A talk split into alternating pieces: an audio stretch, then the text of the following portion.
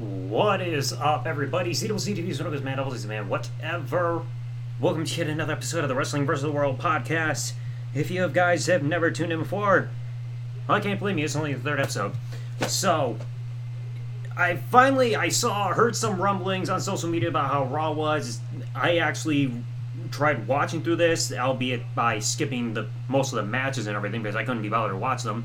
And get ready because we got some notes to take care of for March 29, 2021.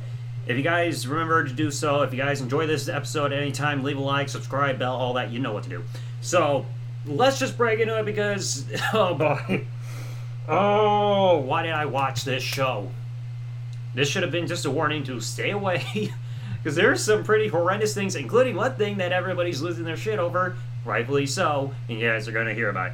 So, right off the start, you had Drew McIntyre walking backstage, and he's already interviewed as he's entering the building about the bounty. He says, For anybody who wants to come for me, get ready for the Scottish ass kicking.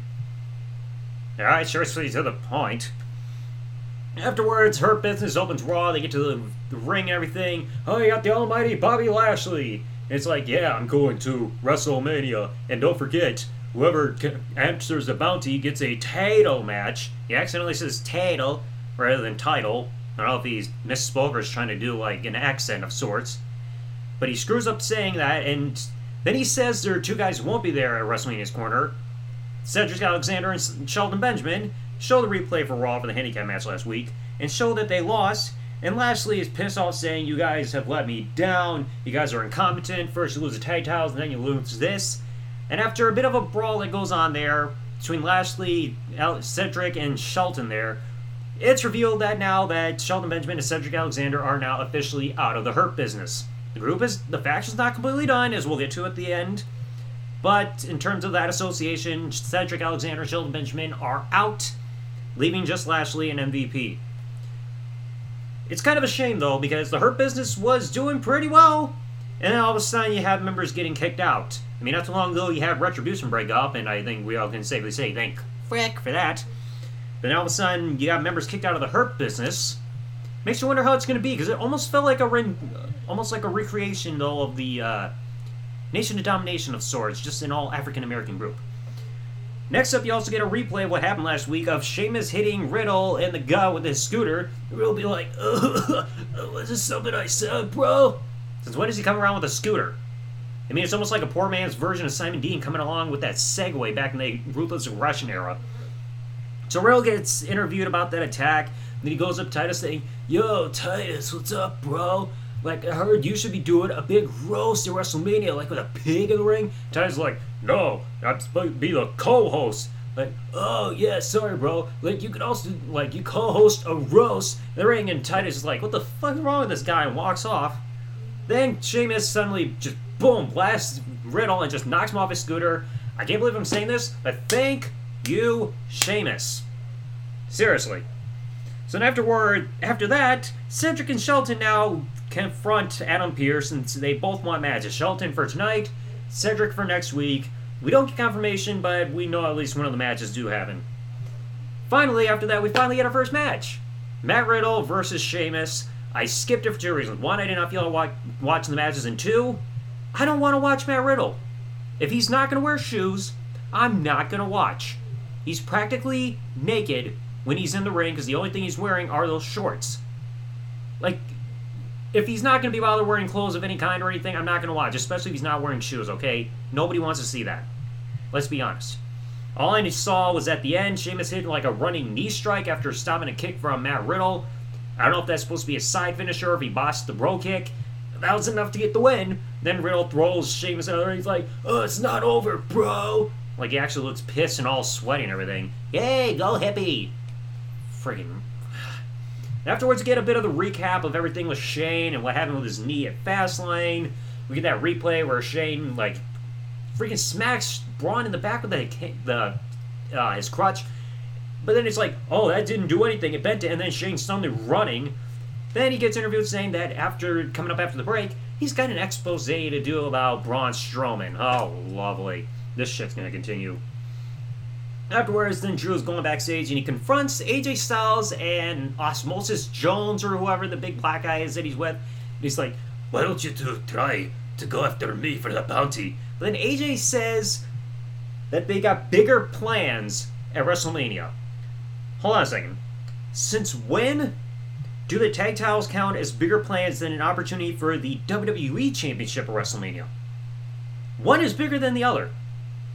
And after what happens later on with Osmosis Jones and AJ Styles, you'll understand why this whole thing is doomed to fail. Uh, let's see, afterwards, Shane goes to the ring. He's got Jaxson Ryker and Elias. He's saying, Oh, like, everybody thinks I'm not injured with my knee. Truth is, I am injured. I was just running on adrenaline. Very convincing, Shane. Then afterwards, he says, Oh, I got a surprise for you guys. I've got Braun Strowman's report card from the fifth grade saying he got a D minus in social studies and saying like he's a disruption and trying to fight people in class. Got, he got a D minus in math. I think they said he might have to be held back a year. D in English and freaking summer school might be necessary. And then a D plus in gym. Look at Braun Strowman. Does he really look like he failed in gym? The guy's built like a train, and we'll get to that in just a moment too, because of what was brought up last week and what happens this episode of Raw. And then they show a whole picture of Braun with a dunce cap on his head, saying two plus two equals five. I'm a stupid. And for whatever reason, he's got the WrestleMania 15 logo on his shirt. Wait, was was he in fifth grade at the time of WrestleMania 15? Somebody correct me on that. It was kind of weird. Maybe that's a bit of the Easter egg. I don't know. So then, then Shane's like, maybe we should all just give him a big hug and he'll feel better. But then Braun comes out and it's time for his match against Jaxson Ryker. He wins with a running power slam. They try a two-on-one beatdown of Elias and Shane on Braun. Braun fight easily fights him off. Braun's like, guess what, Shane? You let me choose the match stipulation. And now he's chosen for WrestleMania, Shane versus Braun. It's going to be a steel cage match. The very first time we're getting a steel cage match in WrestleMania since WrestleMania 2 between Hulk Hogan and King Kong Bundy. That's pretty odd thing to think about. It's been 35 years since we've seen a steel cage match in WrestleMania. Let's see. I mean, one of two things is going to happen. Either Shane's going to go flying off the top of the steel cage, or he's going to go through it. Most likely the earlier of the two and Braun's going to be an idiot and cost himself the match. Probably like what he did with Kevin Owens at Extreme Rules 2018. All we know is Shane's going to go flying because it's not a Shane McMahon match without him trying to take his own life. Then here comes the part that I was so glad to freaking skip through. The dirt sheet with The Miz and John Morrison. They're saying, hey, it's time to debut our new single, Hey Hey, Hop Hop. It was like I could barely listen to any of it before completely skipping. I saw, like, I skipped through, saw some of the video clips, the music sounded awful. I don't know if it's because I actually listen to music rather than this trash, or I just could not, or if it's honestly garbage. But it just sounded god awful in the video. Like they're dressed in white. Next thing you know, they're dressed in bunnies and outfits and got people cheering in the crowd. I'm like, what the frick am I watching? Dressing in like animals, jumping in around in bunny suits? This is stupid. And afterwards, you have Damian Priest, who looks like Vampiro without the face paint on, coming out with Bad Bunny Interrupt they're hyping up the match, and Bad Bunny is like saying something in Spanish. Damian Priest translates saying, "At WrestleMania, he's gonna make you his bitch." So then there's a confrontation there in the aisleway. Damian Priest gets out of the way saying, "If you want to have a fight with Bad Bunny, go ahead." Bad Bunny lays out the Miz with a punch. They both get in the ring. Bad Bunny throws out the chairs, takes that poster cover picture, or whatever, for their single, and just kind of folds in half and throws it out of the ring. Couldn't tear it. It's like, oh, we're gonna have a big match. You just signed your death certificate. Yeah, like anybody's gonna die at the hands of the Miz. Maybe if they freaking dive after him and they don't, he doesn't catch them, then they'll die. Then Randy finally cuts promo backstage. He's talking about the Fiend and everything happening. He thought, like, he's been through many names over the years, like John Cena, Ric Flair, Shawn Michaels, and all them, but nobody can compare to the Fiend. He thought he got rid of them by setting him on fire, yet that wasn't enough. He realized Alexa is the sole power of being able to summon the Fiend, which also does come into play a bit later. So then he vows to get the Fiend out of his life for good at WrestleMania by any means necessary. What are you gonna do? Freaking cut his head off? Like, really? That's the only thing you haven't done yet. So then afterwards, you finally get another match. Pretty, like, iffy match, but Bobby Lashley defeats Shelton Benjamin with the Hurt Lock. Didn't care. Backstage, New Day, AJ Styles, so backstage, you have New Day and AJ and Omos freaking having a backstage confrontation saying, "Oh, it's New Day game night," and Biggie or Xavier's got those freaking signs on the paper saying like, "We miss E." Subscribe to Up Up Down Down on YouTube and the New Day podcast and different signs, everything saying like, "Oh, this will see if you guys gel well as a tag team." And AJ is like, "Oh, like we're not doing it. Are you chicken?" Blah, blah, blah. Like that old freaking childish shit. And then they finally decide, okay, we will do it in the ring. So they have this game night thing or whatever going on in the ring. They got like those robot boxing buddy things like you guys saw it back in the 90s where it's like the blue and red robot punch punch punch thing. They have Jenga, they have Connect 4, but really it's just about the piece of paper and everything. They decide we're going to first play charades by pulling names out of a hat to see who can like guess what the other person is doing or saying or anything. So I think like New Day had uh, that Thousand Miles by Vanessa Carlton, you know, song. They got that and AJ's trying to reenact The Lion King, and Omos is just looking at him like, huh? Like, just giving him blank looks without even saying a word, and AJ's just looking like an idiot. He's like, huh? Licking like a licking like a cat? Crown? It's just like, really? Then they drew Pictionary afterwards. The Xavier draws a rocket ship, easy to guess. AJ draws the sun, and Omos doesn't even say anything. He could have easily just said, the sun, to get it over with, and afterwards, New Day's like, yeah, we wanted a clean sweep. Yay, nice NWO reference there. Yay! Afterwards, Omos just gets on the mic. He's like, enough. This don't mean shit. All that matters is what happens in the match. It's like, yeah, but then again, why were we having this crap? Freaking games like that just to see if the teams gel well? Omos didn't even say anything the whole freaking time. It was pointless. We don't need a freaking game night or anything like that to see if a team gels well. All that matters is the match. Like, of course, the teams are going to gel if they actually want to win the freaking titles. Then afterwards, finally see Xavier Woods against AJ Styles. Xavier wins via disqualification because Omos gets in the way after pulling AJ out. Attacking Xavier, he catches Kofi and just drops him over the barricade. You get a two-on-one assault on Xavier. So we'll see what happens there, and Omos actually gets some physicality in there. So we'll have to see what happens. I think it's like on night one or something like that. So good luck to AJ Styles and Osmosis Jones for your tag match. So then you see Alexa on her swing set, swinging back and forth a little bit. She's got her playground. She's got the rocking horse that goes on its own slide. Talking about Randy Orton and saying that Randy thought he killed the Fiend at TLC. In reality, when she said it, when he set her on fire, yeah, when he set him on fire, he probably would like to set her on fire after she penetrated herself on top of his boner at Fastlane. She said that she's got the heart of the fiend right in her little jack in a box, or more like jack off in a box. Pops it out, and then right next to her is the fiend, who looks like a mix between the Yeti and Meltman from Action League Now. What, like, just wrapped up in dark toilet paper and all that shit, which is a little odd. Then Drew was marching around backstage in the locker room saying, like, Does anybody want to take me on for the fight?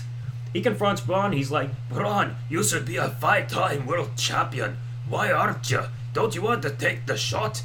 And Braun's just like, after I defeat Shane, if you come out as WWE champion, I'll be your first challenger.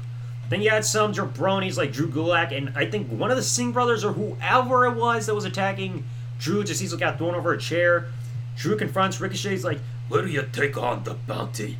Ricochet just faced him man to man and is just like, I'll take you out on the ring. And Drew's, Drew's like, I respect that. See you in the ring.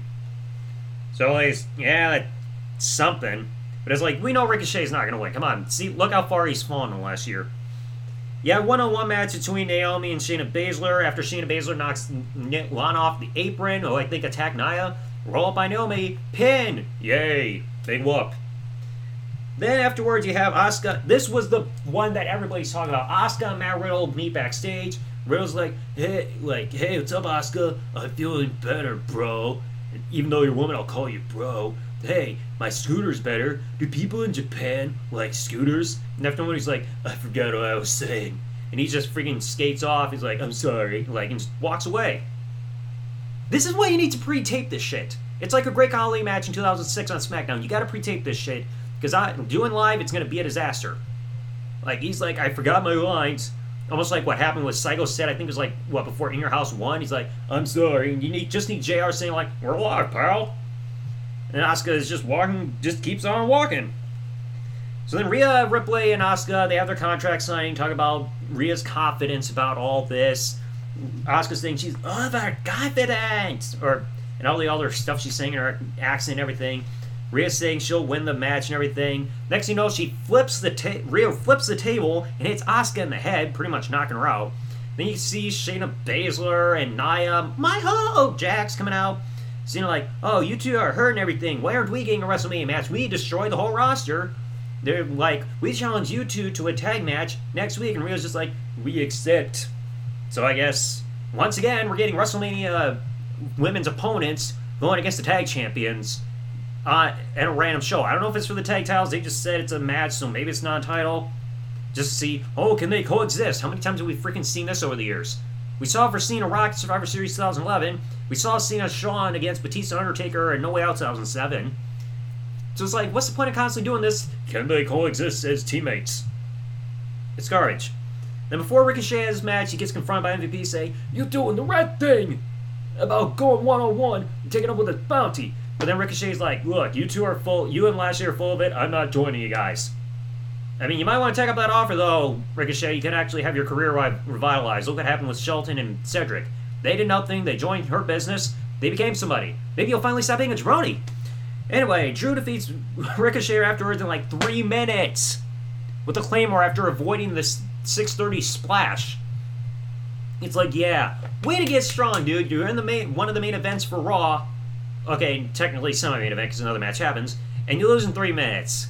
Yeah, you definitely got over, really climbed up the ladder. Then right afterwards, Ali attacks him, and Drew is like, uh, do you want a match there, Ali? Get in the ring. So they have a match. Again, Drew wins, Claymore, boom. Afterwards, Drew calls out Bobby Lashley. They have their confrontation face to face, being like, talking about Elimination Chamber, and Drew saying, like, You just confirmed tonight that you are afraid of Drew McIntyre. They brawl. Bobby Lashley gets sent to the outside, and then who comes afterwards? Da-da-da-da-da! Burger King Corbin. Suddenly jumping ship from SmackDown and attacking attacking Drew McIntyre. Er, Bobby Lashley gets like three hurt locks locked in, and Drew is left there laying. So I guess it means Burger King Corbin is part of freaking Hurt Business. But I gotta ask one question. Why is Baron Butt fucking Corbin in this? When was the last time this guy did anything relevant or anything revolutionary at all? Like he's had this whole freaking Burger King, freaking Burger King of the Onion Ring gimmick going on for way too freaking long. And all of a sudden he jumps ship without explanation how he's suddenly able to go from SmackDown to Raw, and he's doing this shit. Hopefully this does not mean he goes for the WWE title at WrestleMania. Please, if there is a God, if, if, I don't know if there is, but if there is one, do not let Baron Corbin in this match. Please.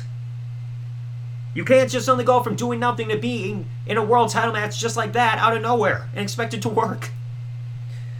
So anyway, that was Raw. Many bad things came from this. I mean, like, like breaking up the hurt business like that is pretty sad, especially because like it felt like they didn't last that long.